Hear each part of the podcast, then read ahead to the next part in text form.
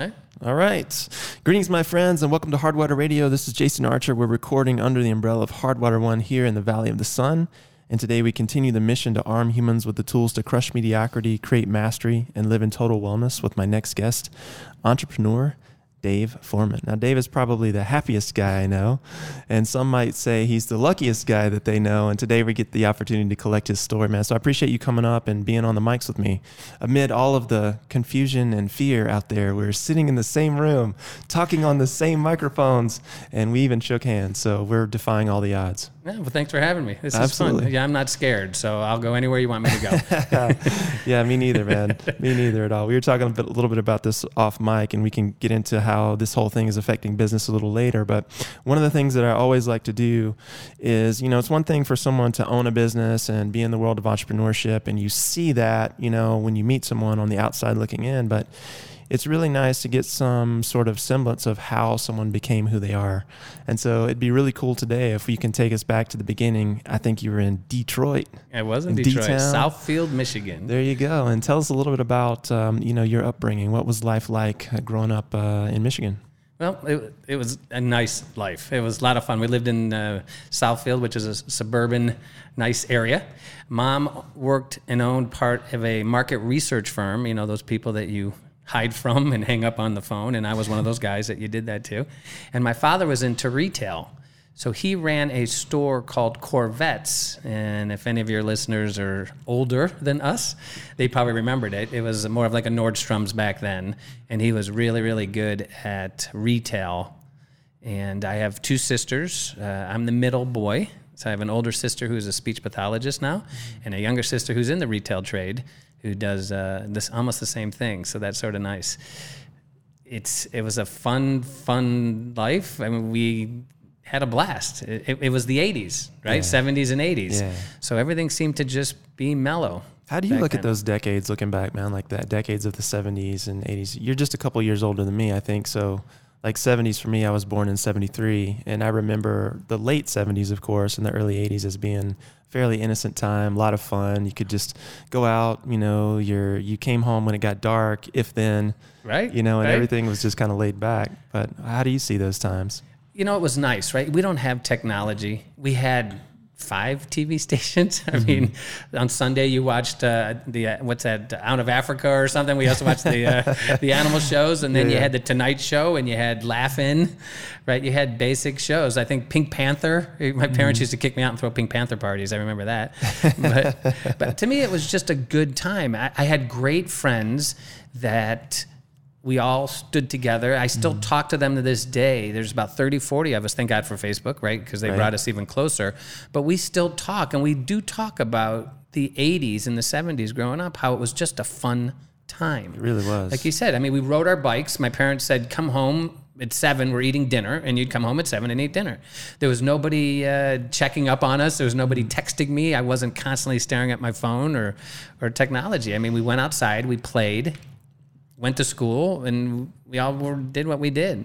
So, yeah, for sure. I remember those times, man, going through school, just pulling all kinds of pranks and, you know, practical jokes. And it was funny, right? You know, you would get in trouble, but it wasn't like they called the cops and shut down the school Right. because you lit a firecracker or something, you know. Oh, there'd Today be it's crazy. fights, right? I mean, so Yeah. the guy would pick up your locker, you go outside, everyone watch, two, three hits, fights over, they shook hands, and then you went back to your class. And now I think you get arrested for assault and uh, and all that kind of stuff. So it was a lot of fun. In Michigan was a good time. Uh, Mm-hmm. you know, I mean, you have the seasons. And my neighbor had snowmobiles, so when the schools closed down, that was nice. So we'd take off on snowmobiles, and Yeah. it was just again, all of us had so much fun. Yeah. Back at that time, though, Detroit was pushing out lots of cars, weren't they? They were It still was. Like the, all cars, one of the wealthiest cities in the in the nation. Yeah, I think. except the mayors were all corrupt. But Well, yeah, to, to this every day, I mean, I think uh, they've always had a mayor that was just corrupt. And I thank God I wasn't into politics, but I'll, I keep knowing they all go to jail. So I have a feeling they did something wrong. Yeah, for sure. Do you ever go back to that area? Oh, I go adult? back. My mother still lives there, and she lives in Sun City here. Okay. So um, I was supposed to be back July for our 40th high school reunion, but they did Mm-hmm. cancel it. So they're planning it for our 41st instead. But uh, most of my friends come out here because Detroit, it went through a yeah, maybe five, ten years ago, went through a time where everything was closing down. If you remember, Yeah, isn't there only like two auto manufacturers left in the whole of the area, right? pro- that I don't know for sure, but I know it, Detroit's not known for that. What's nice is the gentleman that owns Quicken Loans. Okay. He went to high school at the other high school and graduated the same year we did, and he's back and brought his entire operation to downtown Detroit. Mm. So he's been rebuilding it, and they say it's beautiful. They say it looks really, really nice now, and more people are coming back downtown.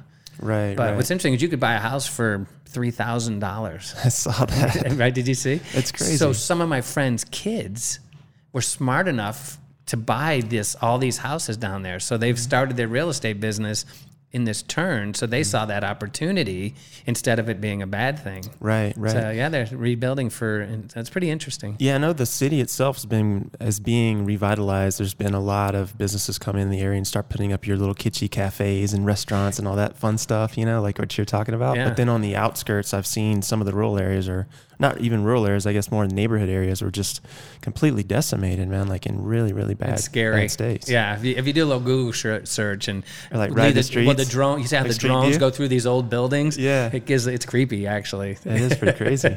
Yeah, a lot of people were stealing copper out of the houses and Yeah. and all of that. But I think it's coming back. I think uh, they they're doing a great job at it. And my friends won't leave, so I keep telling them to move out here, and they they just give me the finger. They're just diehards, huh? you know, it's interesting.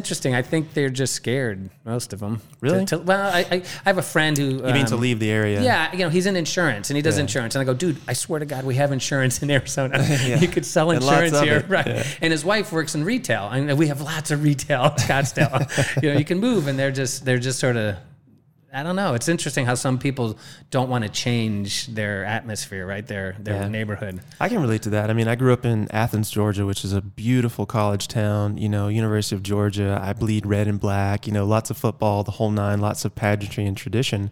And before I left the area, I swore I would never leave. You know, but then when I got out and I saw a little bit more of the world, I was like, okay, well, this isn't the only nice place I can live. There are Right. other places to live, but I had that mentality. I had that same small town mentality, you know, or that same sort of traditional mentality where I didn't want to. I didn't know what was out there, but I knew what I knew. And that was all that I knew. That you knew. And that was good enough. Did it snow in Georgia? Does it snow? Does it get cold? On very rare occasion, it gets cold, but very rarely does it snow in the in the Athens area. We'll get snow up in North Georgia, where you've got the termination of the Okay. Appalachians. You know, Appalachian Trail terminates in in Bama, and it goes through North Georgia. So you'll get uh, a little snow up there, but very, very, very seldom. That's Because I mean, in Detroit, right? You'd get in your car, you're freezing. It's negative ten, and you're just sitting there, and cold hurts, right? To me, cold hurts, and I don't want to have that feeling anymore. So when I get into my car here, sweating doesn't hurt. You just drink some water, and it cools you off. And I always tell everyone, you can go from your air conditioned car to your air conditioned house Yeah. and to your pool, right? You're mm-hmm. just fine. Because they complained to me about 110, and I said, believe me, it's way better than zero. It is, yeah, it is. I mean, it's much easier to be too warm for a season than too cold, for sure. Oh, it cold hurts. Yeah. That's all I got to tell you. Yeah, I mean, you, you met my wife. She's from Calgary. I've spent half of the last decade up there, six months out of the year. It's not cold there. Dude, it's such a pain in the ass to have to look. I need. I forgot something in the car, so I have to put on boots and pants and four jackets and a scarf You and a toque and No, walk down the block to the car. I'm like, no, this is not happening. No, just run on, get it, and come back. yeah, I know it was. Uh, I don't. I don't miss it. I miss the restaurants. It, you know, obviously they have all the Greek Town and Mm-hmm. all of that because Detroit's a big city, so you have some amazing cooks and restaurants. But no, no, Arizona's a place to be. Wow, is it, does Detroit have like a cuisine that it's known for? I've never. I don't think I've ever spent much you know, time in it, it's so funny. There's a place called Lafayette Coney Island. oh yeah. and you know all through high school it, it was you know one in the morning and you know we're smiling because we did you know 80s things Right. and someone says let's go to lafayette coney island and next thing you know you're in your car and it was open 24 hours and they didn't use menus so you'd say i want a two on one heavy onions and the guy would take your order and just scream it to this other dude and they'd come back and it'd be perfect and to this day when i go home i go to lafayette coney island because That's you just have to so it's a very melting like a- pot obviously of, of it's a big city it's Yeah. a big city so there's, there's a lot of people there That's cool. but there's i mean greek town you know flaming cheese you know they yell oompa it's a, have you ever had flaming cheese No, no. they light it on fire and so when it, it goes down obviously it's just melted what is gooey. flaming cheese? You, you gotta explain this I- to me. We're gonna have to Google it because all I know it's at a Show me a Greek restaurant and they go oompa and then they light it on fire and and and literally and then you dip bread in it, so it's so melted that it's just. Ugh, just thinking about it, I'm getting hungry. Wow, wow, yeah. But, Every no. place has their little spot. yeah, so Detroit, I mean, it's beautiful. There's some great places there, but uh, I think Arizona is the place to be. Definitely, definitely. So one of the things that's uh, been really interesting to me about your life is in the stories that you've told me, you've seemed to have this entrepreneurial bent since the word go. Like you've just been able to, I don't want to say mint money, but you've had this idea that money is one of those things that you can create. You know, you can come up with an idea and you can create some successful enterprise that's going to generate some form of wealth. Absolutely. And what was your first exposure to this idea of entrepreneurship, of how you could earn your own money or hunt for yourself? my father when i asked him for some money as a kid he looked up from his newspaper and said start a company and i was eight years old. So i looked at him and said well what does an eight year old do dad? And he says well and he put the paper down and we went through different things an eight year old could do back then and one of them was deliver newspapers. So uh, um, for all you young kids newspapers were delivered to your house. And uh, they would drop off a big bag and he showed me how to fold them and i had a backpack and i would walk the neighborhood in the morning throwing them on people's porches and that was my first taste of wow i just got to get up and if i want to make money i just have to do something for it and then uh, one winter it snowed and i sat and looked in my garage and i noticed we had a snow shovel living in michigan and I looked at my father and I said, I'll be right back. And I walked the neighborhood knocking on doors. said, Look, I'll shovel your driveway for 20 bucks. And they went, Absolutely, right? I mean, who wouldn't want that? And plus, when you see a kid, I do it to this day. If I see a kid Yeah. selling lemonade or anything, I will stop. Me right? too. They're they're doing what they're supposed to do. They're learning how to survive and make money. Mm-hmm. And I, and I remember coming home with a hundred dollars that day, and my father's just bewildered because back then that's a lot of money. It was, yeah. you know, in a day, in one day, right? So I went, okay, I think I can handle this. I think I can figure this out.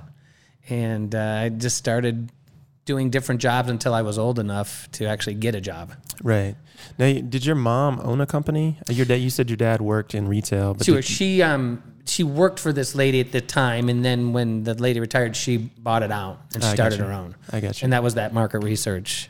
right on. So I did work for her.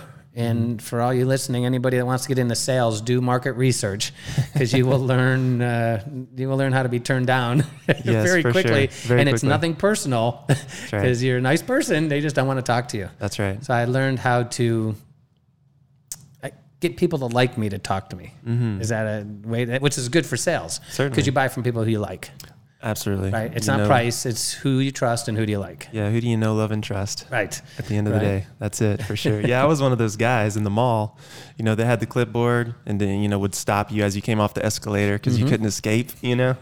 Did you see the people that did the half moons when they saw you? They'd be like, whoa, they go way to the Yeah. other side. Like, no, Yeah. no, no, don't even look at me. And they they just do one of these. Yeah, like you, yeah, like there's the lingerie shop on one side of the escalator, and then there's like the, you know, like a hardware store over here. The old man comes off and heads towards the lingerie Store. He's like, I'm, he wants nothing to do I'm with not- you. stay away from me. Exactly. Yeah, what's very interesting nowadays, even when you get a phone call for a survey, mm-hmm. how many people get mad and yell at you and scream when you're just trying to do your job? But mm-hmm. the funny thing is, if you just hang up, right? I mean, the key is just hang up. I won't take it personally. I just go to the next number Yeah. and I dial again. Yeah. It, it wasn't personal, but it was very interesting how people would let me know their opinion Sure. of me calling them at their home when all they really had to do was just hang up. Yeah, exactly. I, I do that now. Like when people call me now and I get a lot of sales calls for some reason on the cell, but they come through and if it's someone who has the standard pitch, you know how everyone's reading from a script. Right. They give you the standard pitch, I just hang up. Right. But if someone has a creative approach, I like to listen to it. And then when they pause, I say, um, listen, man, I'm not your customer. I'm not your prospect. I appreciate what you're doing and I want to encourage you to keep going because I know how difficult it is in sales, but I'm not your guy. And a lot of times they'll be like, oh, cool, man, thanks. Right. And then they're going to the next person. Or they might yell, "You wasted my time!" Right?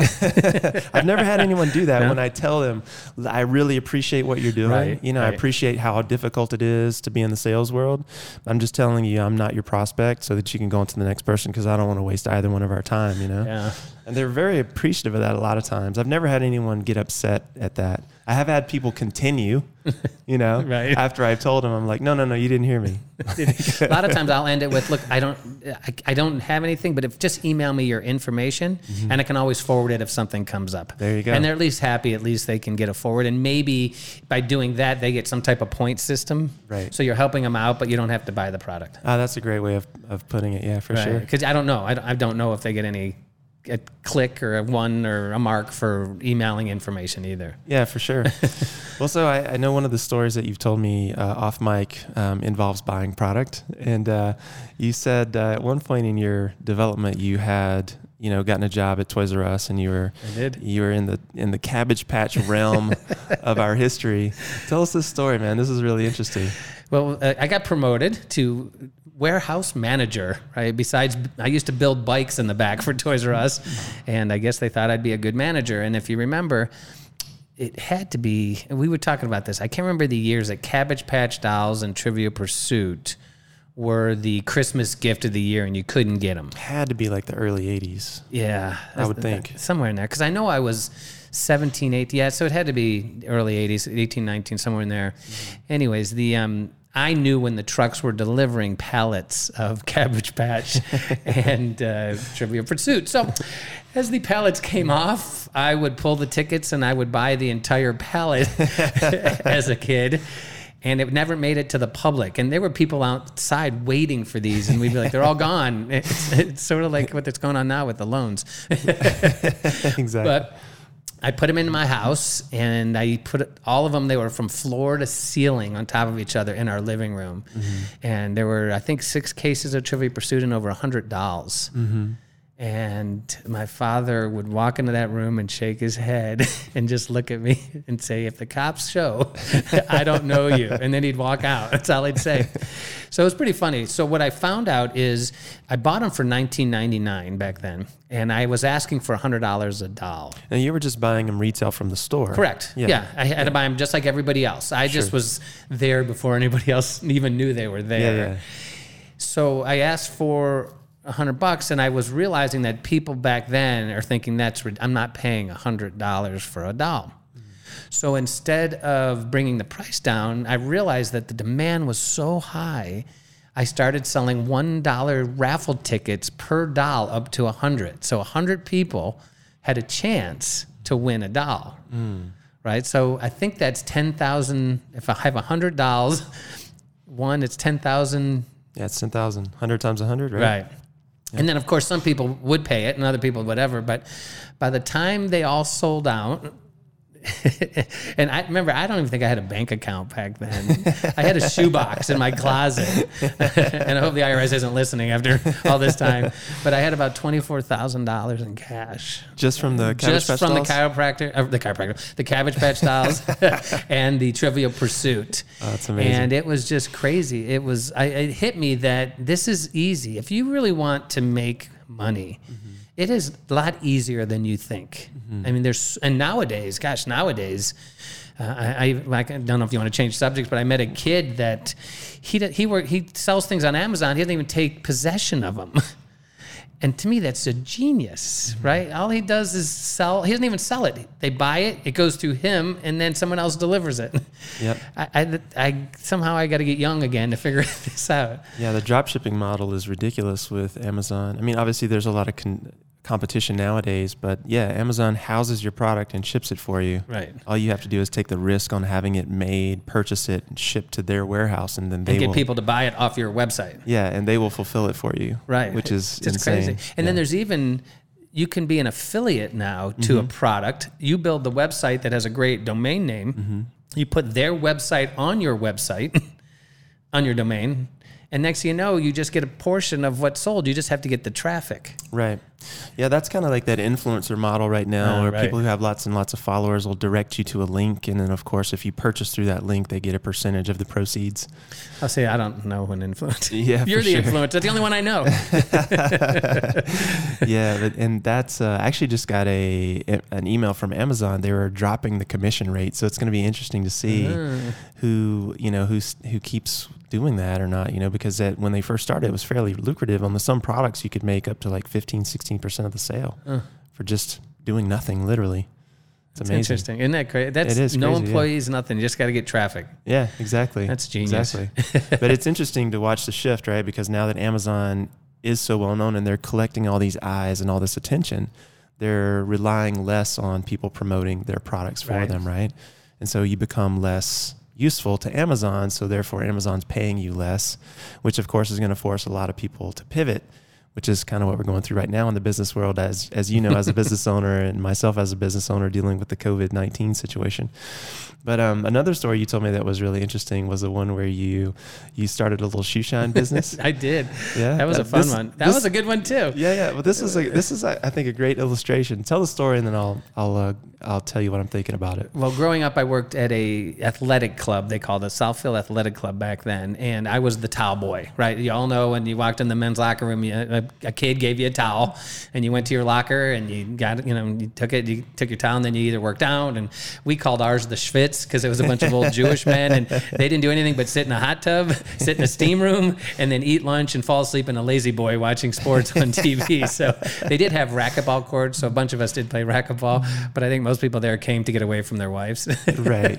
so my father, being in the business he was, had a shoe shine box in the basement, and I was down there and I saw it, and it just hit me that I see at least 50, 60 guys that coming in, businessmen, and I bet you they need their shoes shined. So I brought it behind the counter. And the first gentleman came in and he said, I gave him his towel. I said, Hey, do you want your shoes shined? And I said, I'll do it for three bucks. And leave your shoes. And when you're done with your schwitz, come back and they'll be ready. And sure enough, he did it. And again, I think we talked about I was doing about three, 350, 360 a week in cash back then, just from shining shoes while I was at work already Yes. Which was very interesting. Very so, interesting. and my cost was low, right? It was uh, shoe shining and and the brush and all of that. But I I'd go home and I'd clean it up and I'd get new stuff. So the cost was very low, Mm-hmm. But the market was right in front of me. Right. Right. I mean, literally, they're they're walking in, and they have time. Right. A lot of times you don't have time. You see them at the airport, so they're just wasting time. You get your shoes shined. These guys are going to be there for an hour, hour and a half. So here, take my shoes. Three bucks, sure. So that worked out really, really well. But management found out about it, called me in the office, and instead of firing me, started their own shoe shining business because they started asking me how I was doing. Yeah. So they were very nice about it. They were looking at it from a business aspect. Sure. They didn't even think about sh- shining shoes as an, an alternate income for them. And that's the beauty of this thing because, you know, a lot of times when we are in business, there's a line of business available to us that maybe we haven't thought about sometimes. In this particular case, you literally opened up a new line of business for a gym. For them. Yeah, for them. exactly. yeah, and they didn't fire me, but after a while, I, I left. but yeah, that was a great. Again, another. Uh, you know, there, again, it's an easy way if you just think. If you look around your house, I bet you. There's stuff there that you could sell you didn't even realize and make a few thousand bucks. And it's so easy nowadays, right? With all these apps and all this thing. We had a friend when our kids were little. As her kids were growing up, she started selling the kids' clothes on eBay. Now, again, my kid's 24 and 25, 23, 24, sorry. um, but she was telling us how she didn't after a while she got rid of all of her clothes and then she wouldn't even take like we were saying take she would buy something on ebay and then just repost it and not give them an address. And then once she would sell it again she would give them the address and they would ship it to them and she would make the profit. And i was like what? And you know she was a housewife so to her 12 grand a month is what she was making. No i'm sorry. She was making a thousand a month. The 12 grand is pretty good. Um, and it was her money according to her right? My husband doesn't get that i can do whatever i want with. Right. but i thought that was genius too. I never thought of that business model because i'm more of just i'm more of service Yeah. i'm more of a service type guy like I have no person. problem what's that You're the people guy. yeah, I, I have no problem. When I worked in a warehouse at Toys R Us, I had no problem doing hard work. I think that definitely builds character. You know, and uh, my next door neighbor did poultry, frozen poultry during. So he had a huge poultry company called Lowenstein Poultry. And companies like Boeing and Whirlpool would order 300 turkeys and they'd put a truck out in the parking lot. And for Christmas, everybody would get a frozen turkey. Mm-hmm. And they'd have a band out there, you know, and, and, that was what they would do. Well, he used to bring us in as kids, me and Michael, my neighbor, who's a good friend of mine, and we would, you know, stuff the boxes with the frozen turkeys. Well, that's a lot of work. And then pallet them in the truck and load them. That's fun work to me, right? I mean, that's fun work. So for kids nowadays, when for poor masters, when I'm unloading the truck after I reload, I just loaded it with hundreds of cases of soda, and I look at them can you want to help? And they give you that look. I go, okay, sit back, and I would unload it myself because it's easy, and to me, that's fun. That's good work, right? I mean, personally, that's just it's a good feeling when you work like that. Hundred percent, yeah. I mean, a lot of times people you hear people say that, right? Hard work builds character. Um, but what do you mean by that? Like a lot of times it just comes across as some platitude, right? Like it doesn't really have meaning. But okay, what's you, the depth behind the that? The depth is you call me and say, "Hey, Dave, I'm moving. My buddies, I'll give you some pizza and beer. Right? We're moving all my furniture out of my seven thousand square foot home. Right, right. Right. I'm in. I'm not gonna go. Fuck, you know that's way too much work. No, come on. Let's challenge this. I can do this. Let's carry that sofa down the stairs. Let's do this nothing scares me, you know, and you know that. I mean, we do Spartans, right? I, mean, I won't change mm-hmm. the subject, but it doesn't. That hard work. If somebody needs something, we're there to do it. We have no problem. I love showing off. Let me rephrase that. I love showing up these young kids who don't want to work hard. How's that? you know what I mean? I mean, if I have to pick up a 50 pound bag of rice and move it, these kids and I were like, that's heavy. Right. Where you and I look at it and go, okay, let's do this, challenge right? We get accepted. down and it's figured on, challenge accepted, that's right? It. So to me, that's hard work.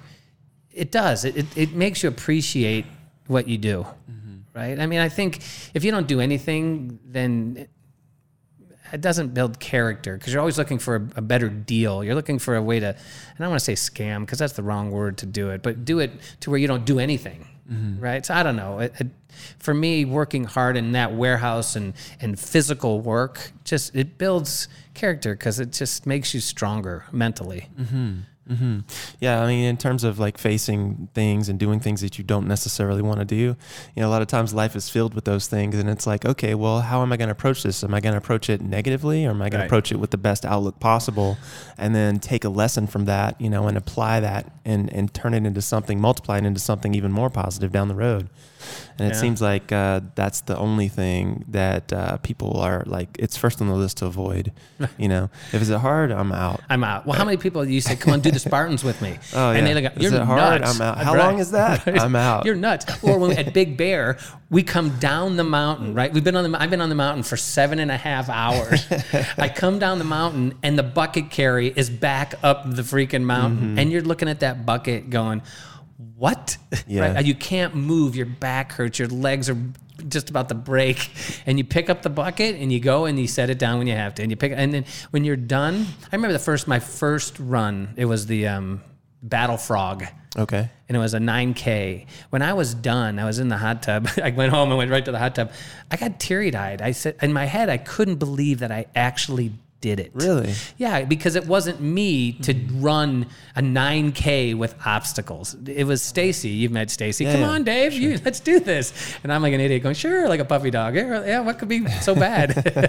it was all in sand too. It was all in the river road. Mm-hmm. So it was not. It wasn't. It was fun because we were with Rita and Stacy, but uh, I literally was teary eyed because I couldn't believe that I actually finished something like that. Mm. And I remember my first beast too. I was like, I can't believe it. I just went 13.2 miles, right? I walked some, I ran some. It's not like I did a run but I did it, right? I mean, mm. and that's something that it's amazing how you feel when you realize it's something I never thought about doing and now I think I'm on my 24th run once I start up again, right? Because yeah. now it's fun. Yeah. And you challenge yourself now differently by getting over it and quicker. Right. Right. Now now there's a different challenge. Yeah, that's interesting that you brought up the teary eyed piece about the accomplishment. I was just thinking about this the other day. Um, I know you, you study a lot of books and you're involved in masterminds and that sort of thing. One of the books that is most, I guess, one of my favorites is a book called The Four Agreements And in that book, Don Miguel Ruiz talks about Toltec wisdom and he lays out four principles. And he gives all these examples along the line of how you apply them. And I'm reading this book and, and I'm going through it and I'm realizing how it applies to my life. And it, it just in going through his words, it allowed me to start letting go of things I had held on to, you know, like identity. Like you're saying, I'm not the type of person who can do 9K. And now right. here you are teary eyed because you are the type of person who can do, do 9K, 9K and right. you let go of that other person. And it's amazing how sometimes just that, I, that idea of that that cathartic sort of feeling that comes from just releasing and, and getting teary eyed and getting emotional and just letting it go. And then you find yourself in this new space and it's like right. light and it's free. That's, that's well, the fear, right? You, if you cross fear, mm-hmm. right, it, then you're, you, there's nothing to be scared about. Toastmasters, we're in that together too, right? yeah. And you, if you hear my personality, everyone thinks, Dave, you talk to anybody in an elevator anytime, you never shut up, and, and you're scared to do public speaking. And it's like, yep.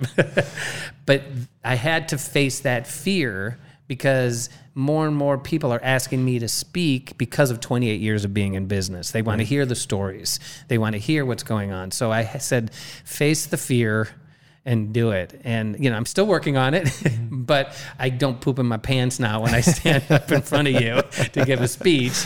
I might like a little nervous and then it goes away within about 15 20 seconds. Sure, sure. Well, so what is your fear of the public speaking piece? Where do you think it comes from? I know exactly where it came from. when I first started Pour Masters, I was speaking in front of about 15 wedding planners at the mm-hmm. Tovrea Mansion and I didn't make any notes because I'm Dave. I knew everything. I'm, you know, I've, I've, been running this business for two years. I know what I'm talking about. and I started talking to the girls, um, and sure enough, I lost my space in my head on where I was, and I went blank. And we've all been there. We've all been there. And to me, it felt like 15 hours have gone by, and I'm thinking, what the heck was I freaking talking about? Right? I have no idea what I'm talking about. I went completely blank. And one of the girls who was my friend said, Dave, you were talking about your package and all this other goofy stuff. And I went, oh, yeah, yeah, yeah. And I finished up the speech. At the end, she says, it was like 30 seconds, maybe. You know, it was no big deal, no big deal. But to me, I made a fool of myself, mm. right? So now I was always nervous about speaking in front of people because I was going to go blank again. Mm. I made the uh, I made it to Entrepreneur Magazine. We were in, uh, in one of their articles, and I got a call from the entrepreneur class at ASU. Mm-hmm. And of course, he says, Would you like to give a speech? And I'm, Sure, I'd love to. And I hung up the phone and I went, What the hell did I just do? right? So for three days, I'm freaking out. I'm not sleeping. I'm like, This is a lecture hall with 300 people, right? You've been there. You're down here and the lecture hall goes up. So I kept thinking, okay, Dave, David, what makes you what makes you calm? What makes you calm? I literally rolled one of my bars through campus and put it off to the side. And when they introduced me, it was quiet, right? They're Dave Foreman and Pour Masters. Everyone clapped. I roll the bar into the front of everything. I unhook it. I put it up. And I looked at everyone and I went, I am now comfortable. Everyone busted out laughing. I was like, okay, I got this, right? Now, I was supposed to speak for 40 minutes. So I said, look, guys, I can't speak for 40 minutes. It's just not going to happen. So if you have any questions, just fire them away. It's a lot easier that way because I knew what I was talking about. I just didn't know how to put it in a 40 minute speech. Right. And sure enough, hands went up and we started talking. Before you know it, it was over with. Mm-hmm. By the time we were done, I had six new employees because everybody came down. They were all college students. Sure. They wanted to work and they asked me to come back and do it again. So I have to find ways to do that. I've been on, on panels which I can do. I just get up there so nervous. And I think Toastmasters is helping me not say ums and so's and, you know, all the things that we're trying to do. So it makes me think a little bit mm-hmm. on how to give a speech. Yeah, it's interesting that so many people ask others to speak in terms of a speech because only about 5% of the information is retained.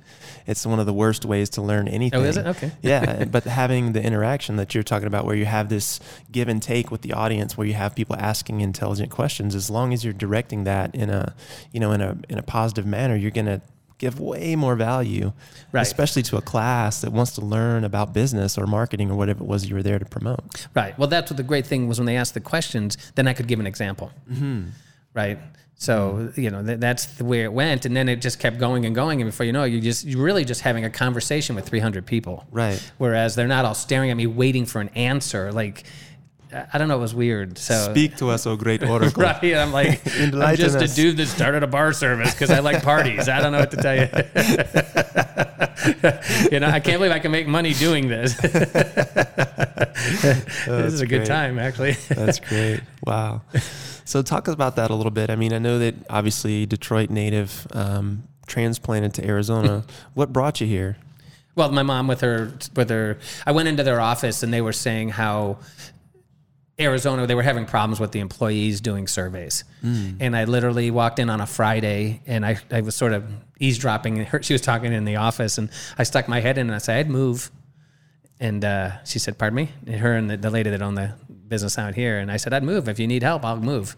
And the next Friday, I kissed my girlfriend goodbye, and I drove cross country in my Renault Alliance, and I uh, moved into her house. Yeah, and that was that was eighty six. Wow.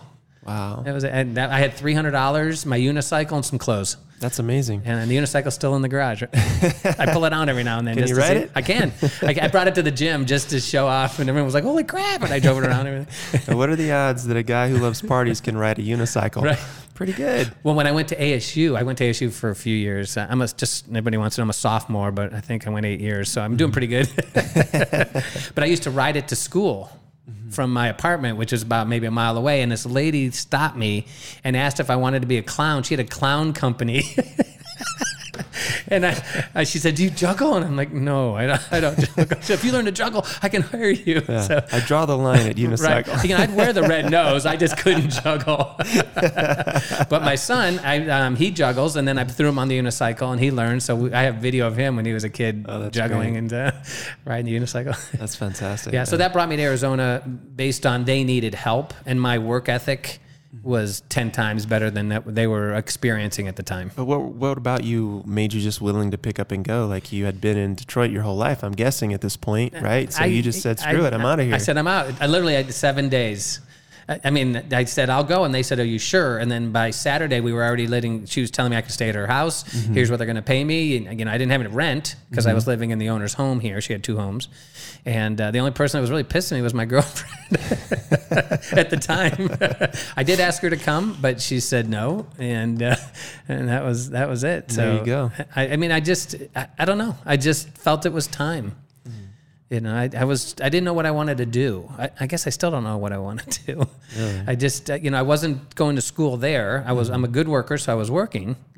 I just didn't, didn't, you know, I, I, school wasn't for me. I, am not a studious person. I'm more of that hard worker, right? Let, let me work 15 hours a day. I can do that. Studying, eh, it's not my forte. right, right. So what was it that was happening in the market here that they wanted to correct? You said they were having issues with the Arizona employees not fulfilling their obligations. Well, they, you know, siesta. They're, the, it's a Detroit company, so working 10, 12, 14 hour days are normal back Ah, I then. see. And out here, they work eight hours and they don't want to deal with it. Mm-hmm. Right. So they were just needed somebody that had that work ethic mentality. And sure enough, you know, I got all the tough jobs, and then some others would follow and say, okay, now I see how it's supposed to be done. Because if you have Mm-hmm. a leader that's lazy, then you're going to have workers that are lazy. yeah, it's a top-down phenomenon for sure. right. So when you see all of a sudden, oh, this is the owner's kid, and wow, he's actually kicking butt. I mean, Mm-hmm. you do surveys in 110 degrees, door to door with popsicles, right? I mean, there's times I would ask for water, and I didn't know if you know this, but in Arizona during the summer, you if someone asks for water, you have to give you it have to to give them, it to right? yeah. So I drank out of a lot of hose back then because people were looking at me. Nowadays, I don't even answer the door, but. You know, back then they're like, sure, and you, of course you'd have to wait five, ten minutes for the hot water to get through. But most people would give you water. Yeah, for sure. But they were just having problems getting the employees' work ethic up. Mm-hmm. So yeah, I mean that was yeah June. It was June of '86. That's how I can remember. Yeah, well, we talked earlier about doing difficult jobs or doing hard things in general, right? And obviously, knocking on doors in 100 degree heat is, is one of those things. But then keeping your wits about yourself and having a good positive interaction with a customer or, or a potential client for this company that you're representing and all the rest of it, that takes it to a whole new level, you know? So if you look back on those days when you're coming up and you're getting into this world of marketing, what were some of the lessons that, or the nuggets that you pulled away from those experiences that apply today? Well, I believe everybody's the same. I mm-hmm. thoroughly believe we're just going through life at different speeds. So when I ask you a question, some people might find it offensive, other people might not, right? Everybody will mm-hmm. answer. So I'm a question person. I, I, I want to get to know you, and it's amazing when you people will talk about themselves all the time if you ask the right questions. So by the time I leave from a marketing aspect, they're like, "Wow, he is really a nice guy," and they don't know anything about me because I did all the questions. And the only example I have is we were in Vegas with my wife and her sister, and we took a bus to. You you take a bus, you go down the the. Uh, in Vegas down the strip, and then you mm-hmm. drink your way back, right? Right, right. right. So we're on this bus, and we get on the bus, and I sit and I st- talk to the driver. And now my sister in law is talking to my wife and going, What the hell is he doing? And of course, my wife goes, Watch this. So I come back a few minutes later, and I stand there, and my sister in law looks at me and goes, So? I go, she's 39 years old. She's lived here for five months. She makes $14,000 a year. She has three kids. She graduated and da da da da. And my sister in law goes, What? and I go, You know, if you just ask questions, mm-hmm. people would love to talk about themselves. Mm-hmm. So to me, uh, when you're talking marketing, people buy from the people they like. So we're all the same. So just become friends with them and don't try to sell anybody. Mm-hmm. And then when they need something, they come back to you. There's charities all around town that Pour Masters donates to every year. We give them the booze, we give them everything. And there was one charity that we started with that was brand new, and now they they're so big they bring in a million dollars a year. But she called me about year five, and she says, "Dave, we're taking you to lunch." The owner of the nonprofit. I said, "Not necessary. It's okay." She said, first of all, we don't even know who you are. You donate every year. You don't ask for anything."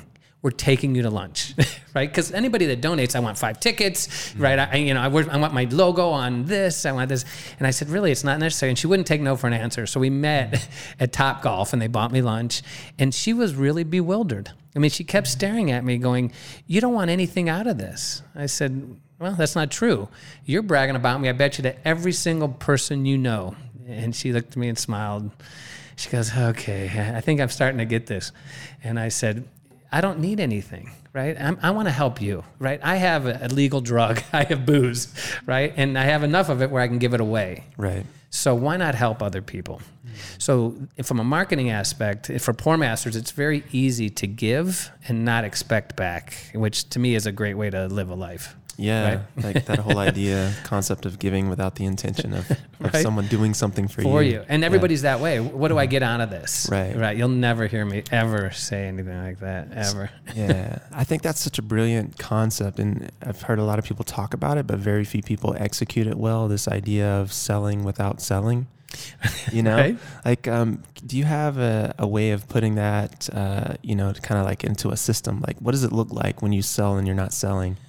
Okay. Well, you've been to our parties at Parkside Lane. Sure. So our office has Got You Covered, which is an entertainment company, has Whisk Cakes, has Select Sitters, had um, other vendors, uh, video and things. So what do we do every month? We throw an open house party, free, free, catered, open bar with a band or entertainment people freak out. We had we have during the summer. Hopefully, we can do it this year. Hopefully, people come out. Everybody, come out. Yes, please. come out. But every Friday we have, excuse me, what we call our summer social series. We have a different theme, different caterer, different band, different drink at the bar. Now the bar is always full, but we always have a signature drink. Well, one year I put it on Meetup, I put it on LinkedIn. I- You know, it's open to the public. We don't care who shows as long as you're over 21. Right. We just want people and, and to come. So in comes this couple. And we always have someone at the door introducing, "Hi, how are you?" da-da. And she says, "Hi, when's the pitch?" And I knew where she was going, and I smiled. I go, "Pitch?" She goes, "Okay, nobody does this for free. What's the pitch?" And I said, "Ma'am, there's no pitch. The bar's over here, the food's over here." And I excused myself because I knew she was looking for it. So just have fun. So it was a country band at the time. And her and her husband are great country dancers. I didn't know that. And as I'd walk by, I said, "You having fun?" And she'd look at me, and go, "Soon." Is it coming soon? and I go, I swear to God, man. There's, I, I just met her. I had no idea. She just saw us on. Yeah, on, she's like, "Where's the timeshare presentation right, going right, to be?" right. What what swampland you selling me in Florida? And all of a sudden, at the end, she came up to us to thank us, and you could tell that she was just bewildered. She says, "I don't get it. I, I, you guys are the nicest people. You you do this every Friday. You know, how can you do this? And we said, first of all, we like people. We like meeting new people. Two, I like parties, right? I mean, might as well go with that. And three, you're going to leave here telling all your friends how great we are. So what a better way to market, right? We're not here to make money. If you if you hear in the future, it could be a year down the line, your daughter's getting married or somebody, you're going to say, call Pour Masters. These guys are a lot of fun. Mm-hmm. That's smart selling without selling, mm. right? And I just happen to have that product that can do it, right? Right, and it's a good thing I'm not a big drinker. So it's like so basically what you're doing is providing a positive experience for people, and you're just planting a seed just planting a seed, right. planting another you seed. You buy from who you like. Right. And to help you out.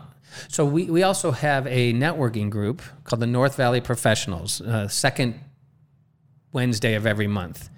And our concept is don't come in and tell us what you do. Mm-hmm. That's not what we're looking for. Our job is to help you succeed. Mm-hmm. So we have people split up and find out about each other. So you're not walking in and handing out 30 cards to people who are going to throw them away because it's not about you, it's about you helping others. So they spend 15, 20 minutes talking to each other, learning about each other's business, mm-hmm. and then you have four day, four weeks, right? For the next time we meet, you have to get one lead, that person you met. Now let's just say that person's a realtor. Great. So if you can't do it, it's perfectly fine. We understand that, right? But you could be sitting in a restaurant, somebody's talking about, I need to buy a house. You would say, I'm sorry, I was listening to your conversation, but call Todd. You know, he's a great realtor. Next week you come in, you might need a new realtor but it's okay because that's the only lead you have to find them. Right. Right. So it's a totally different concept. Whereas if you help others, business will come tenfold. Yeah, I've never really understood the concept of some of these business meeting groups where you come together and you basically just preach to the choir hey, this is what I do, blah, blah, blah. Listen to me for the next 20 minutes and then nothing. Then use me. Yeah. Yeah. use me. Use me, but don't, right? Because no one's there for them. No one's there for anyone but themselves. Yeah. Our networking group is completely different. Yeah. I mean, we literally say, this isn't about you when you come in. Mm-hmm. It's about you helping others succeed and watch how by doing that, mm-hmm. It'll come tenfold. Right, right. So is that group open to new members or All the is time. that closed yeah, off? No, okay, it, cool. every Wednesday at Parkside Lane, every second Wednesday of the month. Right? Cool. Did I say that right? awesome. We'll have to put that in the show notes for anyone who's interested in looking for a quality group for sure. And we're up at uh, 19th Avenue and Pinnacle Peak. So we're north. We were tired of running around to Biltmore area and Tempe and all that. So we, since our office is there, there's so much in that air park. Mm-hmm. We thought maybe a networking group would be fun. Yeah, for sure. There's oh, and the bar's open. Yeah, the bar's open. yeah, it's surrounded by tiny little businesses, uh, small businesses left and right for sure. Yeah. yeah. that's a lot of fun. So for us, it really is an easy marketing tool. Mm-hmm. Mm-hmm. So it's interesting. You've mentioned Pour Masters a couple of times. Obviously, a company that that you run, one of the companies that you run. But how did you transition from the marketing piece into the bartending piece, or the bartending services? I guess you'd say. Well, everything happens for a reason.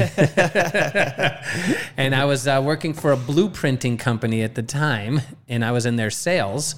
And I was on our way to a sales call, and this is back in 91 right? Because it had to be December. And I was at Thomas and 24th Street, and a commercial on the radio was about go to bartending school and become a bartender and, you know, work, work work nighttime and have a great time. And the school was actually to my right. It was at 24th Street and Thomas. So I'm thinking, okay, there, there, that's so you'd have sign. to be the laziest person right. in the world not to check it out. right.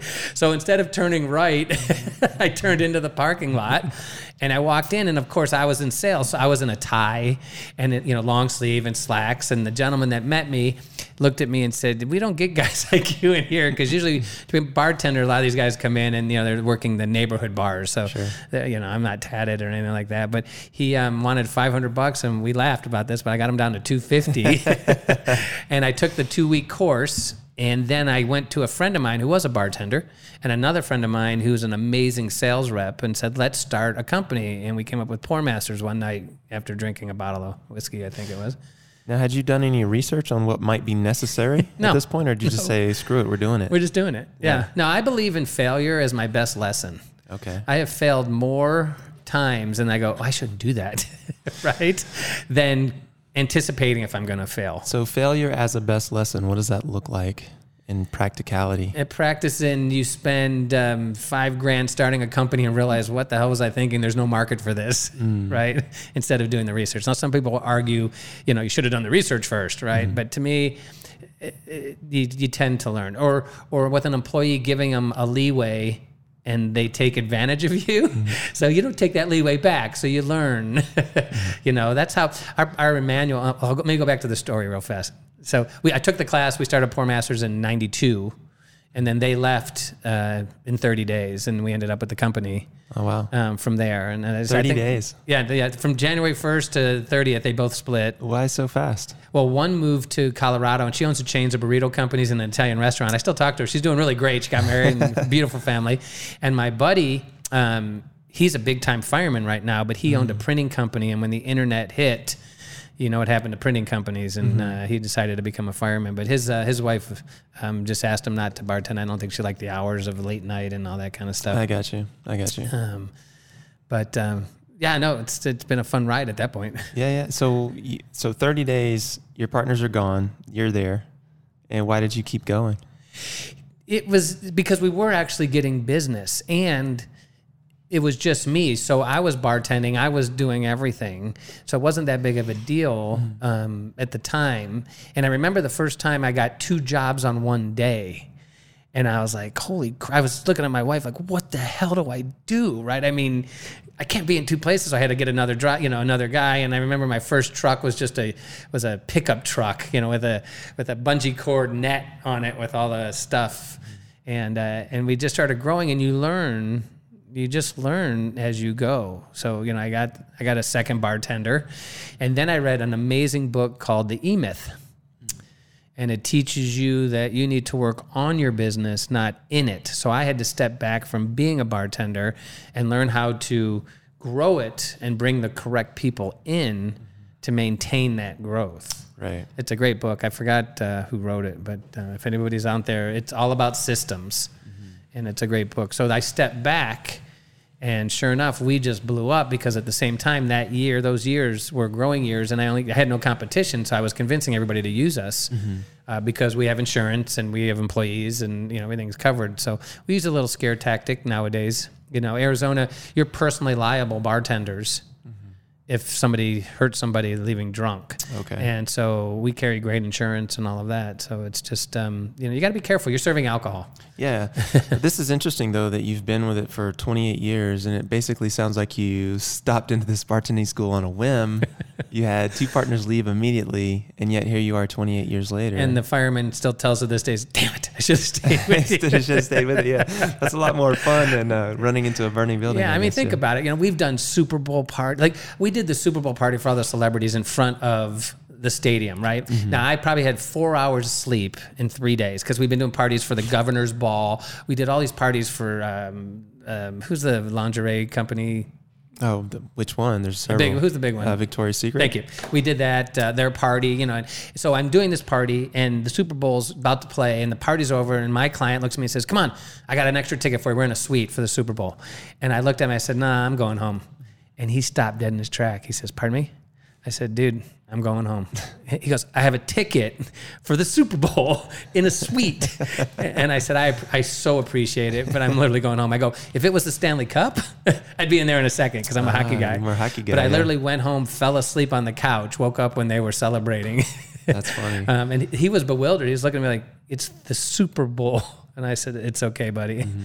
Um, but it's very interesting. We've met some great, um, you know, movie stars. We've done parties for vice presidents. Uh, we did a party for Vice President Quayle when he was here.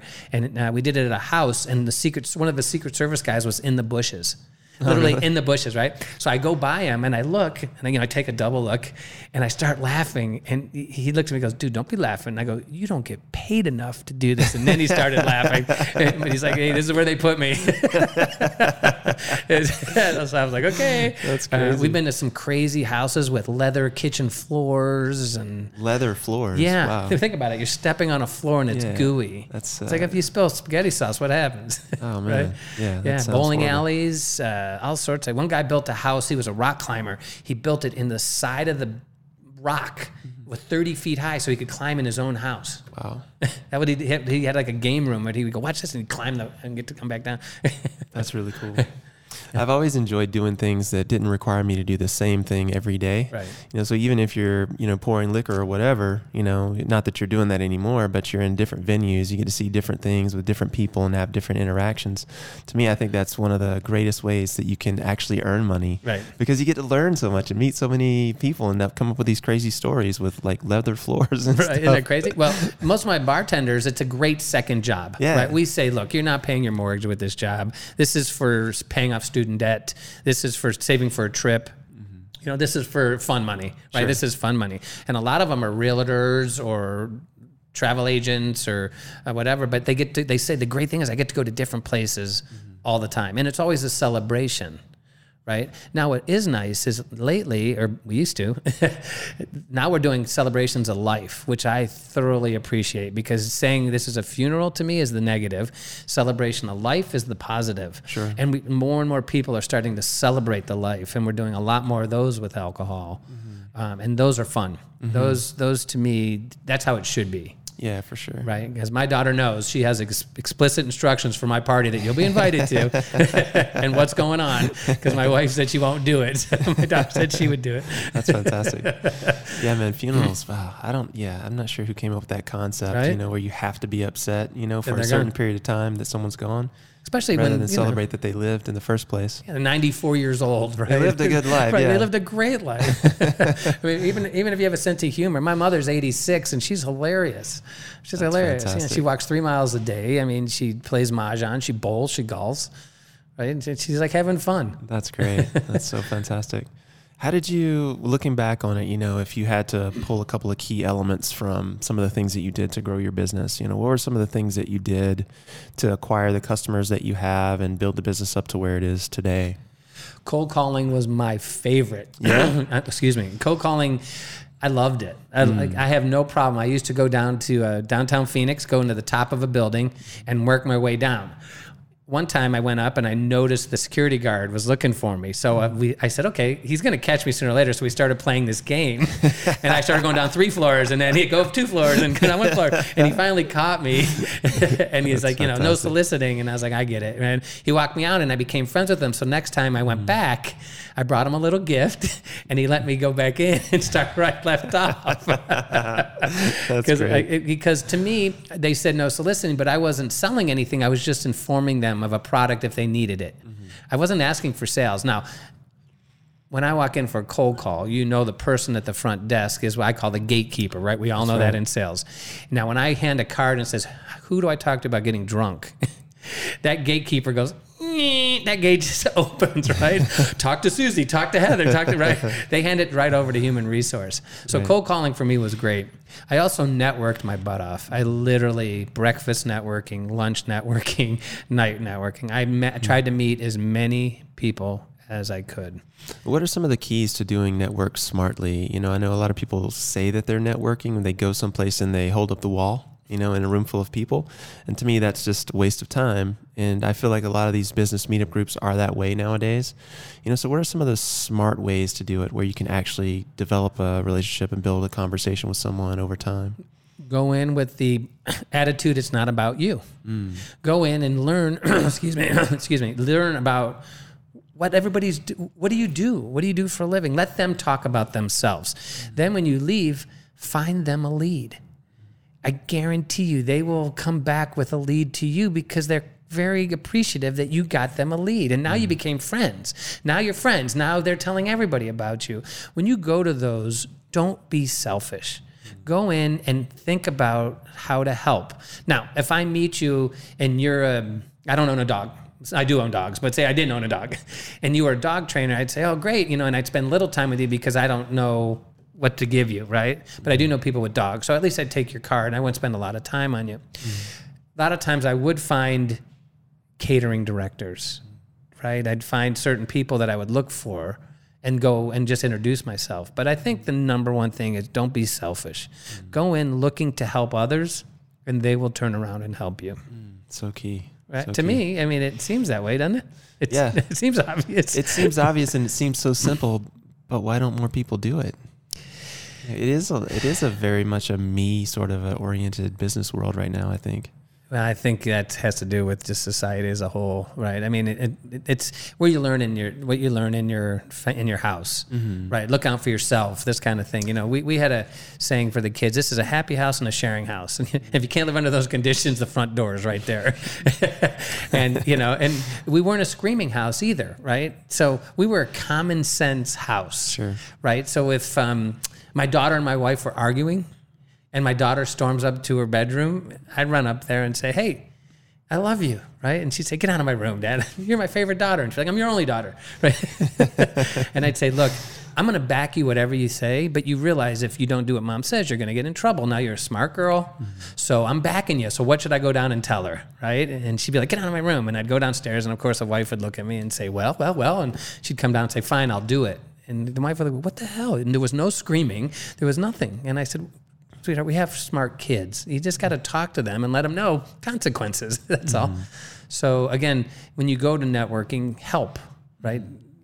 Look for people that you know that you can get them a lead, mm-hmm. right? So say you are looking for fake grass in your backyard, you just haven't chosen anybody. If there's a guy there selling fake grass, guess what? I need a quote, That's right. right? I mean, go after what you need and help them out. Mm-hmm. That's, I guess, my biggest thing. Yeah, I love that, man. I love that. It's just it's it strikes me as odd that it's such a well-known concept in terms of what people spout off about. You know, they speak it, but very few people actually act on it. And that's just such a travesty to me because we all can be some form of connection to other people in our circles and help them just like what you're talking about. And that's what I'm hearing is like just connect people, you know, connect people together, Right. put them together, put connect the dots for them, you know, make their life easier in some way shape or form and then watch that kind of come back on you. It's, it's not a want, it's a give. Yeah. right? It, it- the more you give, the more you get. Mm-hmm. I don't know how it's just it, it's been proven. I don't know. It's just been It's proven. science, man. Well, it's just you know I always say I, I don't need. If you needed my house, I'd crack up. I'd go live in a box. You can have my house. I'll get another one, right? And, and people aren't like that way. They're very possessive, Right. And and people know that. You know, I give away more stuff that I don't need because I don't need things to be happy, Mm-hmm. right? I, I, I don't. So I might be different there, but I don't need, a, a- you know, my father, when he had his car, we put stereo in it when he was 40. Okay, he was 40 when we put stereo, and he listened to talk radio. And he came back one day from work, and he says, "The dude's behind me talking." right? That- that's how simple we were back then. so to this, if if you said to me, "I love that shirt," here, take it. I'll get another shirt. Yeah, it- yeah. I, I don't understand because I don't need. It's, maybe that's just me, but I don't need that stuff to be happy. No, for right? sure. I mean, I think it points to uh just having a, a fantastic abundance mindset and seeing the Right. world like there's plenty in it, as opposed to this is mine and you can't have any. Right, because I'll never get it again. Yeah, right. Right, Exactly. like, yeah, I think that's uh, one of those things that a lot of people miss. I, you know, I can state from my my upbringing that's something that I missed coming up. You know, my parents didn't have a lot, and so there was definitely this scarcity mentality, Right. and it's one of those things I had to cultivate. You know, as I've gotten older, you know, and invest in myself to create this idea that you know what there is enough to go around. You know like i you know i'm showing you my phone. I have a $20 bill in all my phone cases just so that when i pick up my phone i realize there's money everywhere. It's just a signal there's money everywhere. You just have to go create it right? And i feel like that's one of those skills that if anyone who comes from that place of scarcity could just cultivate that idea that there is enough and if you don't have enough you can create more that man the world would be such a better place yeah, and it's all out there, right? I mean, Yeah. there's so much out there, for sure and we don't need all this stuff. The older you get, the smarter you realize that it, they're just things, mm. right? I mean, they're just things. My father, I don't know if we want to go there, but he was on his deathbed, and he literally was dying, and my mom, of course, is crying. You know, Dad, mm. you know, fight, fight, fight, and he literally told her. Get off me. I'm dying. Okay. He goes, Everybody relax. I had a great life. You're all here. Let's just finish this up. I mean, that was his attitude on his deathbed. And we all went, Okay, this is really how we should all live, right? He goes, Guys, everything's okay. Yeah. Everyone will be fine. You know, of course, my mom's, um, you know, freaking out, but that's what you're supposed to do when you're married. Hopefully, Right, my right. wife does that when I'm on my deathbed. at least But for a few minutes Right, for, right, and then the party, right. but I think that's it. Is as we get older, it's not the things anymore. It's our relationships with people, Mm-hmm. and and they start to get smaller, right? Because some people come and some people go, but certain friends stick around because we all live in a bubble. I live in a bubble. I, I love my bubble and it's a good bubble. and you can get into my bubble with certain characteristics and you get kicked out of my bubble with certain characteristics. But I know a lot of people, but only so many people get in the bubble, right? I mean, we can go anywhere throwing all these parties after all these years. I, I know just about everyone. And uh, so it's just an interesting concept to give you don't need and enjoy. Hundred percent. Right. Hundred percent.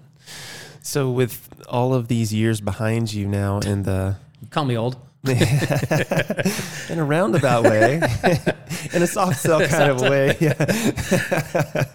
but yeah, I mean, you know, 28 years obviously with the same company. Um, you know, you know, we've all been impacted by this whole COVID thing. You know, how are you seeing the market? You know, how is it impacting you? Given given the fact that a lot of your business is people coming together, Oh, and we're yeah. not supposed to be doing that right now. So, how have you been impacted, and what do you see happening? Well, let's see. Impacted is that we lost about 380 events in two months. Oh wow, only 380. Only 380. Yeah, yeah. If it was 370, I wouldn't even worry about it. But yeah, there's 380.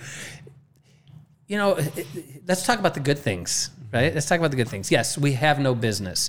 The government mm-hmm. said, Dave, you can't run your business. And guess what, people? When he can, you're all going to be scared to get together for a good long time because the, the, the news, if you're watching it, stop. But everybody Please. is, right, please, everybody that is listening is scared to get together. And for us, it's about getting together festivals stadiums you know parties weddings we just did a party real quick uh, last weekend for nine people which was great but so what's great about what happened to us is I get to sit back now and go through all the employee stuff, right? I get to reprint, redesign the employee manual. I can take things out and bring it in. And now that we've been off for a month so far, when I bring it back, a lot of these people aren't going to remember how the old way was because we can come in with a new system without worrying about it. Mm-hmm. I also noticed I was spending a lot of money on little things I didn't even realize. The $25 here for this subscription, $36 mm-hmm. here for this, subs- $50 here for And I was like, what? And once you get rid of all that, because we had to get rid of all of that, mm-hmm. I'm not bringing it back. Right. Right? Because it was easy for me to spend, you know, these little subscriptions for who, who knows, whatever they are. you know, uh, uh, what's the MailChimp, you know, Yeah, that yeah. kind of thing. You know, it's like $60 a month for the past 10 years, and I never even sent out a newsletter. You know, it's like, so that kind of stuff is great to do that. The way it's going to impact us is going to be very interesting. I know a lot of our industry is going to, a lot of people aren't going to be making out of this. So I feel really bad about that. The, um, when they, when everybody comes back, you're going to see a spike. It's just normal. You're going to see it. That's because everyone's getting back together, but you're going to see it together if it was the flu. I mean, it, if it was, if it was anything, you're going to see that. So it's going to scare people away. So hopefully, at least people around 100 people will still have their wedding. They'll still corporate will still get together 50 people, that type of thing. But I think you're going to see big events hold off for a while. Really? They're talking 2021 is what they're talking about. Really? Yeah. Wow. So for us, it's going to be very interesting. May 1st, there's a big movement to open up a lot of the retail places again. I see it and I'm so happy for them that salons and bars are going, you know, forget it, I'm opening up, which they should because you just can't lose your freedom because everyone's scared of something they don't even know anything about. Right. Having said that, yes, there are people dying. My wife's a nurse. I get it. But there's also other people that aren't scared. And there's a few of us that have a great immune systems that I still need to make a living. Mm-hmm. Otherwise, you know, I don't, I'd rather make a living than go on unemployment, which I won't do. I'll start something else. But, Of course. but for us, it's going to be a tough climb until everybody is comfortable with hanging out with people. Mm-hmm. And I think it's the media that's going to run that. Mm-hmm. I think because we can all say, guys, it's great, right? I mean, let's get together, and everyone's going to say they tell us not to, right? They tell us not to. Well, who tells you not to? We can get into that whole thing if you want to talk about that. But Yeah, for sure. Um, I think everyone just come out, follow the washing your hands. If you want to wear a mask, totally, I get it. But getting together, we need people. Like you need people. Mm-hmm. You know, my wife says, "Where you going?" I'm going to Jason's and do a podcast. What? Like, calm down, calm down. I'm going to catch it before from you going to the hospital the whole time. Yeah, I was gonna say, yeah. I should be scared of you, right, man. right. you know, so to me, it, it, our our industry is the worst. I think it's the worst impact by that. Bars are going to get people to go into. Mm-hmm. They're going to move their tables so there's very little people's, but at least they'll get the business, right? And I think a lot of people are liking this pull up, get your food, or, you know, delivered type of thing. But weddings, events are going to come back last. Yeah, for sure. That's So, a, so scary. Yeah, I mean the the whole large event thing that takes so much planning and so much you know forethought, and you know a lot of people have had to cancel. You know, and you can imagine like all the deposits that got lost. You know, all this crazy stuff that went down, and you know putting all that money at risk again. You got to be sure, right? Right. Oh yeah. It's it's gonna just uh, it's gonna be very very interesting, and you're gonna see that normally we all know in Arizona summer everybody leaves. It's too hot. Yep. This year nobody's going anywhere, right? Because no one wants to fly, nobody wants to go anywhere. So we're hoping that the small little pool parties and little backyard parties are gonna stick around this summer. So that might help at least the cash flow to get you through the summer. Because normally we all plan for nothing. Sure. Right. That's how we plan. So Sure. I had three months off. Now I have six months off, which is yeah, driving us a little crazy because I can only play Spider Solitaire so many times. Too funny, man. Jeez. So um, as you're looking at the, you know, kind of, you know, the landscape and in the uh, services industry, you know, are you having to pivot your business in any major ways? It sounds like you're basically kind of cleaning house, getting prepared, getting ready to take on business so that you're more streamlined and your systems are ready to go. But have you had to pivot in any, any, any major ways outside of that? No, I mean, I, I, most of it is making sure the client feels safe now, right? So we do have a COVID 19 procedure that the bartenders and servers are following, right? The washing of the hands, the wearing of the masks, all of that, the, the six feet distance, all of that good stuff. So now we have that policy in place. Mm-hmm. But we're just waiting for the governor to say, okay, you can go outside, right? I mean, Right. he's running everything. And I don't mean that in a negative way. I mean, we just, as my wife says, what are you doing today? I like, I'm waiting for somebody to tell me I can go back to work. yeah, exactly. right? And then even when I go back to work, now I have to get all the clients and say, "Are you still throwing your May party?" Sure. And now it's up to them to decide if we're working or not. Yeah, it's almost going to be a fight, I think, against public opinion, no matter what business you're in. You know, like I'm in the gym industry, obviously, is one of my businesses. And, you know, when I open up shop, people are going to be, I think, out. fearful Right. because of, you know, all the things that they've read or heard or seen, whether or not it's safe for, for them or, or not. You know, they have this belief. And the, the big challenge, I think, is going to be overcoming the zeitgeist, you know, this popular opinion that people are holding because they're TV educated as opposed to actually listening to the science or whatever the case may be. Right. And like you said, I mean, there are legit people who are impacted and legit people who should stay at home in Sure. quarantine. You know, there are legit people who are at risk. But I mean, I feel like at this point in time, we know enough to where it's like, okay, the people who are healthy need to get out there and start producing because that actually promotes health, that promotes wellness, that promotes your immune system. Right. Being around people, getting sunlight, you know, eating the right things, hanging out with Working people, out. working out. All of these things promote immunity. They promote, you know, the thing that we want to go into. And sitting at home is actually doing the exact opposite. Right, right. It's keeping us from all that. Now, your gym, you're probably, I'm, I'm assuming you're going to have squares where we're six feet apart where people can work out. Well, you're more CrossFit, The right? CrossFit, yeah. Right. So maybe six feet apart from there. Yeah, well, I mean, t- to be honest with you, I mean, I don't know if we'll have enough members to worry about six feet, right? Because you know how people are; they cancel, cancel, cancel, cancel, cancel, and you can't blame them, Right. They're you know Well, the gym's not open. home. Yeah, of course. I mean, who wants to do a Zoom workout? I mean, it it's you know it's like.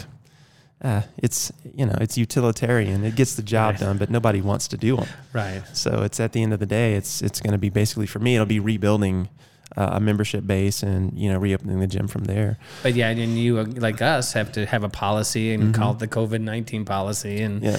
right, and then who knows when we get to throw that damn policy away and just go, hey, we're back to normal. Exactly. Because I think things are changing. I think you're going to see a lot of companies go, wow, I saved so much money by you working from home and using Mm-hmm. Zoom that guess what? You are now working at home, and I'm going to take this ten thousand square foot office and go down to five thousand square feet, and you're going to see a lot of that. You're going to see a lot of people going, okay, we actually did this. Yeah, for sure. Right?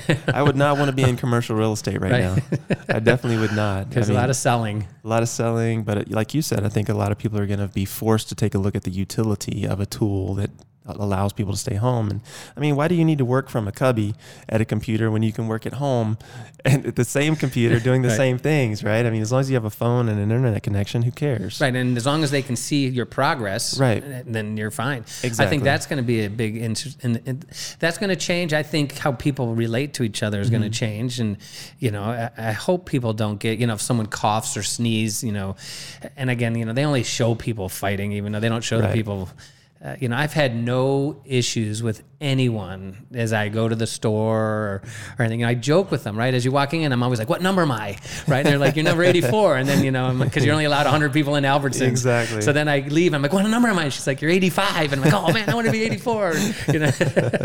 so you know, we get everybody at least laugh, right? Yeah. Because th- this is crazy. Yeah. But there's gonna be it's gonna be interesting to actually see a year from now what changed, and a lot of it's going to be social. And uh, again, it's up to the media to tell everyone relax. But I have a feeling that's not going to happen. Yeah, I don't think it's going to happen. I don't think that's going to happen. I mean, there, jeez, man, just imagine the attention that all of these uh, networks are getting right now because of all the bad news they've been able to deliver, right? Humans are programmed to look for it. So, geez, I can't even imagine. Oh, I like the conspiracy theories. I mean, I, that's my favorite. Uh, those are great. Yeah, for sure. That's a great. I'm a Martian, by the way. Yeah. They're always false until they're true, right? and, and it's amazing. Some of my friends who I didn't realize were germaphobes, and then I didn't realize that they were politicians, and, and now they're doctors. So it was just amazing. I didn't ever realized it. Yeah, for sure. I'm a total germaphobe. I admit it, right? It's like, Oh, for me, it hasn't been any different. When I go someplace public, I touch as little as possible, and I always make sure I keep my hands How clean. do you do Spartans by going under the water and in the mud? I avoid that at all costs. My wife says, as a trauma nurse, she's like, "You do what?" And I go, "Yeah, we're, we're in mud, and then we go under this wall." Yeah, and exactly. She goes, "Does it get in your mouth?" And I'm going, "I think so. I mean, I'm spitting it mouth, out. you spit Right? it. Oh, I go, I don't know if someone's blood's in it or there, oh, whatever. And there's blood, spit, and she's like, snot. she's like, "Oh my god!" It freaks around. I'm like, "Relax, sweetheart. It's okay. I, I've never had an issue." yeah, for sure. It's like what, like four or five thousand people go through the same like ten Right, by ten mud hole.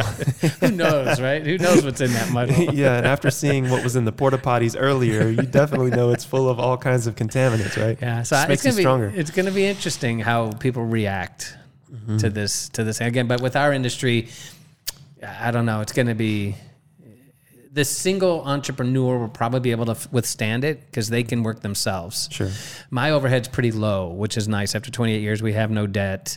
It's Mm-hmm. low. So as long as I can get a few jobs here and there, we should be fine. Mm-hmm. And then there's others that have that just started that have this debt because they built everything and this and that. And I don't know if they're gonna be able to hold out. You're gonna start seeing in about probably what 15 and 30 days Mm-hmm. if people have made it or not because everyone's going to run out of money if they didn't save That's right. right That's even right. your stimulus even your ppp in, in two and a half months you better had something saved and in our industry summer a lot of people don't That's right. so now you're at a six months versus the three months Mm-hmm. so again it, I, I feel bad i feel actually sad because i know some good people are not going to be able to hold on Yeah, you know that's that's exactly right. I mean, we, you know, the whole twelve hundred dollar check thing Yeah. that hit. What was it last week? And then uh, like the the numbers for retail spending was off the charts. Like people were spending their money as soon as they got it on any trinket that they could find online. tvs and everything Uh, it's crazy. It's absolutely crazy. So it's like you know, the average American has what less than five hundred dollars in their savings account or that? something like that, and the average four hundred one k has less than sixty five grand in it. It's like that's. I mean, these people are fucked. Right. Let's just be honest. You know, if they don't get they don't get those checks, and like in the case of Christina and I, uh, they they don't send out your check unless oh well they don't send out your check unless you've unless they have your tax records from the previous years right?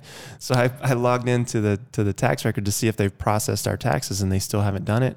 For 19 for yeah. And then i go to the irs website and they're like oh yeah we're skeleton crew right now. So like you know we haven't had any help from the government you know and that's okay because we put money away and you know and all of that fun stuff. But by the same token you know if we weren't the type of person who had put something away and the mortgage payment comes due and I've got rental property, so I have multiple mortgage payments, like it'd be, we'd be all kinds of screwed. Right, and, and rental property as an owner, I mean, they're looking to you saying, "Okay, Yeah, I need help help, me out. Right, Help me they out. need help, and That's I mean right. that's a position that you don't want to be in either because right. Mm-hmm. you feel for them.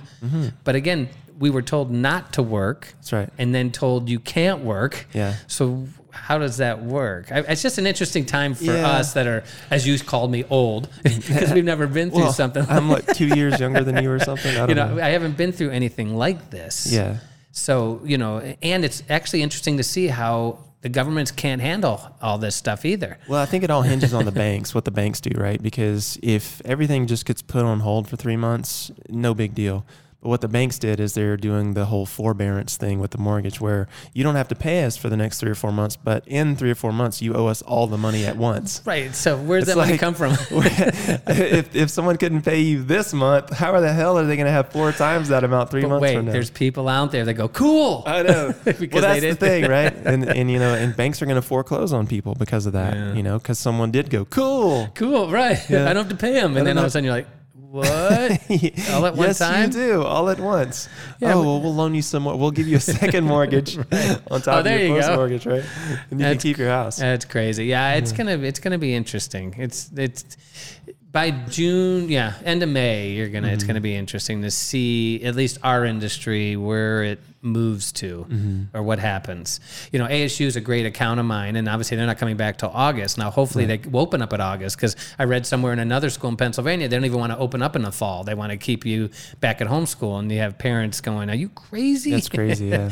right? So you know, hopefully ASU opens up, and um, you know, Botanical Gardens a great place. We bartend out there with them, and uh, you know, they haven't done anything either. So we hopefully uh, they get going Yeah, definitely, to man. have some fun, and you know, so that way you can enjoy the garden again. Absolutely, yeah. There's so many things. I mean, so many opportunities right now, as you're saying. You know, to to to right your ship, so to speak. You know, to to get right with yourself if you don't own a business, or you know, just basically design a vision for your life and start living into it. You know, if you've been one of those people who's kind of been sitting on the sidelines with the excuse of I don't have time. Time, right? You got all kinds of time now, buddy. Sure. If you wanted to be a coach, now's the time, right? Now's if you want now you have all the time. And then I also think if you if you don't want to do anything, that's okay too, right? 100%. Because we've all been run so far. I mean, I sort of like it like when my wife does go to work. you know, I work out at eight, like I still work out on Zoom, which is fine, but I do it with the people you know, so Mm-hmm. Yes. I mean, they're fun. Yeah. And then I run the dogs, and then I come home and I'm like, hmm, I could take a nap. Right, the phone's not ringing.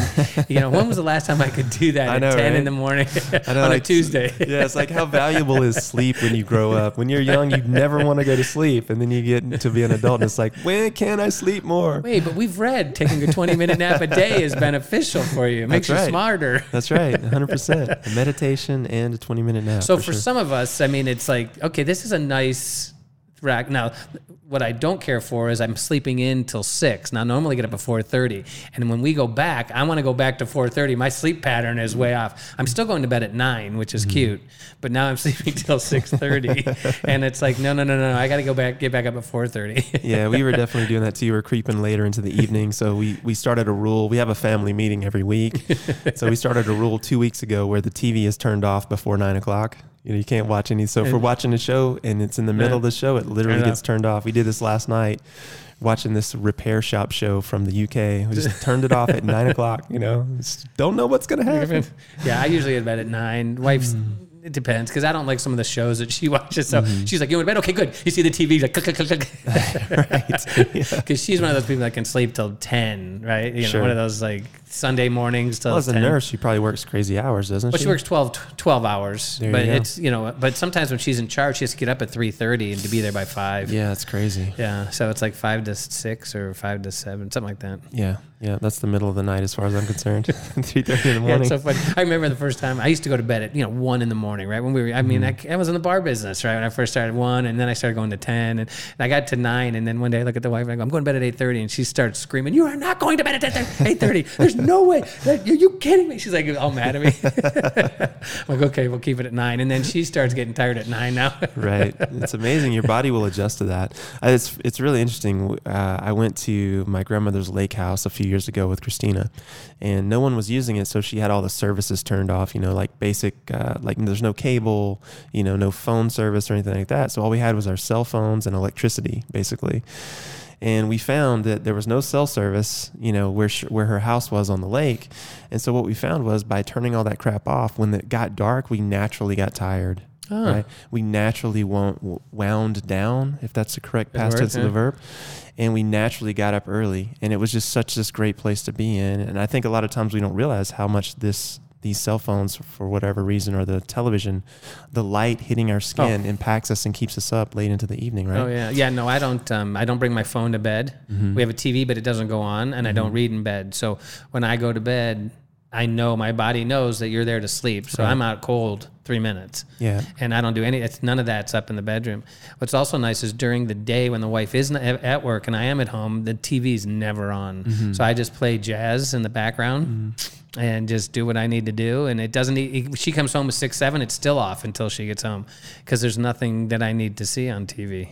That's such great advice too. Is just to make sure that where you sleep is is purpose built for that, Right. for, so that when you go in there, it's a trigger for your body. All right, I'm here. My body's triggered to start shutting down. I can get that good sleep. I I don't see any light. I mean, none of that. And if she- Jody is watching uh, a TV when I get to bed, she turns it off because Yes. she knows. So, but I leave my phone downstairs.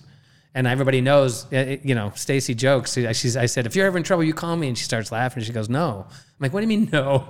Right? And she says, you don't even have your phone after nine o'clock. you won't even see it till morning. I'm Yeah. calling Rita. Yeah, that's funny. yeah, I have every notification on my phone turned off at all times. My phone doesn't even ring. Yeah. So I bring it to the bedroom with me and just plug it into charge. But I it, have two phones. Well, I have like five phones, but I use them for cameras. Oh, Like, So. I'll set one, I'll set multiple phones up for camera camera angles or whatever. Uh, sometimes we'll record live uh, video or whatever. But yeah, all the notifications have been turned off for years, man, and that's been such a huge, huge help. It's amazing when you stare at a screen. I, I have my brother-in-law will sit in his bed with his laptop, right, and work, and I'm like, "What the hell's wrong with you?" Exactly. I mean, you're gonna go to bed. You're, it's gonna be bright in your head. It's just gonna be br- like lights bright on you, you know. And they said you shouldn't do that. I mean, Right. they just you shouldn't do that. So yeah, no, I, it's I get into bed. It's bed. Me and dog's wife. nice. Very cool, man. Well, I know this whole uh, COVID thing will eventually end, and I'm sending all the love and light to you, man, to thanks. to come out of this and um, you know really be able to build your business back up and get it up to where you want it to be and enjoy it. And with that said, one of my last questions is always, you know, what does success look like for you at this point in your life with your business, your family, whatever? What does success look like in, in Dave's world? Ooh, success in Dave's world Yeah. is everybody's happy, everybody's partying, the company is running itself, mm-hmm. and I have time to help others get happy and just just relax. I, I just want everybody to relax. Mm. you know, stressed out and all of that. So success to me is just having fun in life. Because you're not going to be here one day, and you're, but when you get to that point, you're going to realize it wasn't that long you might think it is, you know, 90 years old, you might think that's a long time because you're living in it, but when you're 90, it's not. Right. so just enjoy life and that's where my success is is I just want people to be happy and I have no problem running around trying to get them happy. But as long as that's and you're happy doing what you're doing, then then leave everyone else alone. 100%. that's pretty 100%. e- I easy for it. me. I love that, man. Thank you for sharing that. Sure. So, how can people get in touch with you? Um, employ Pour Masters when this is all over, Oh. and um, you know, take advantage of the fantastic service that you guys offer. There you go. Well, I mean, it's easy, right? Pourmasters.com. Pourmasters.com. That's easy. Uh, when you get there, there's an order form. It shows everything that you need. And then just let us know. Uh, everybody just goes to the internet now, anyways. I can give you a phone number, but it's at pourmasters.com. you, won't, you won't remember it. And then uh, check out parksideLaneEvents.com too, because those are the parties that we have, and you're invited um, to come say hi. And again, all we ask is that you take Uber home or have a designated driver Right. because you'll need it. And then, what about your um, networking group? Networking group is the second Wednesday of every month called northvalleyprofessionals.com. And again, we take everybody because it's not it's not that we don't only want one per is because we want to help everyone. So one day you're going to meet somebody And then you might meet somebody in the same industry, but your job is 30 days to get that one person a lead. So it's not like I, you know, just because you're the only one, I have to give it to you because my friend does the same thing, you know, and I know him, I don't know you. Right. So this is, it doesn't matter who you meet there, whoever we pair you up with, or whoever you want to be paired up with, because we ask you to go visit somebody, then that's who you would help Nice. and that's uh, second Wednesdays. And then for we do have the third Wednesdays called the Wedding and Event Network. So if you're in the wedding and event business, same concept, but just those type of industry people on the third Wednesday of every month. Great. And is this online or does someone need to get in touch with you directly? It's also Facebook. Facebook's probably the easiest because we tend to do all of our events on that. Fantastic. And me being old, as you said, um, we use Facebook. Where I know the kids use Instagram and uh, what's the other one? Snapchat. Yeah, that's Snapchat. We're trying to do more on Instagram. I'm still trying to learn it. I don't do TikTok and I don't know the, the other stuff, but we're we're LinkedIn for the business. Uh, Meetup is um, also you can go there, and then we're bringing back Gorilla Ball. Good. So if you want to play Gorilla Ball, I know you guys are listening, going, "What the hell is What the Gorilla is Ball?" Gorilla we play uh, on a sand volleyball court, two on two with a medicine ball, and Mm. your goal is to work up to a ten pound ball. We start with a six, and if you think it's easy, our tagline is. Come on out and play. Because everybody that comes from CrossFit and all that looks at us like we're nuts. And when they leave, they think it's an unbelievable workout. So once we can all gather again, we usually play up at the, your Anthem courts. Mm-hmm. Okay. At the sand courts. So Right we're probably, park. yeah, we're probably going to do them on Fridays and see how that works. Because Sundays people are at church, so that's not working. Fantastic. And Saturday night people want to hit the bars. So Friday nights uh, over there. But if you want a great workout, it's crazy. I I burned a thousand calories in three games Wow. and I played with an eight pound ball. So I think I'm out of shape after this damn quarantine. So I might have to go back to a six pound. Yeah, I know you pussed out on all the Spartan races, man. What happened? They You're supposed to stopped be up here. No, the virtuals that we did. oh, I know. I need to do those. Yeah, I was for waiting sure. for someone else. I got to. I'm telling you, the um, this quarantine. It's like I have been working out and I've been running, but my food has been so off, and my alcohol has been way more than I normally do. so I started yesterday back onto my macro program. Nice. So yeah, I, you know, normally I drink once a week. It's a Friday night, and that's where I have my chocolate, right? And Sure. and live. But the rest of the week I live healthy. But when you're sitting around and your wife cooks every single night for two people, You have to tell me. I'm, a, I'm married to an Italian, so every like, uh, five seconds. it's like we have hungry? leftovers, right? We have No. leftovers for weeks. That's awesome. So yeah. Awesome, man. Well, my last question is always the same, and that is what does wellness mean to you? wellness mentally, physically, or in general. In general, wellness is make sure you keep yourself in a bubble that is healthy, happy, and is a giving bubble. Because once you get out of that and you hang out with people that aren't well, it tends to drain you. Mm. And it's okay to let those people go is my wellness. So for me, I like to hang out with healthy people. And I'm not saying if you're not healthy, I don't hang out with you. But that mindset, like we talk about, going to Spartan races and, and going to the gyms and all of that, food wise, you have no idea how well it feels when you are healthy. Mentally, I mean, you wake up and you get a chill and you smile. It's crazy. I mean, it's just crazy how good you feel when you're healthy. And then just read books and watch things that fill your mind with good things, just good things. You know, uh, if it's spiritual, spiritual. If it's if it's not, if it's self help books, that's great.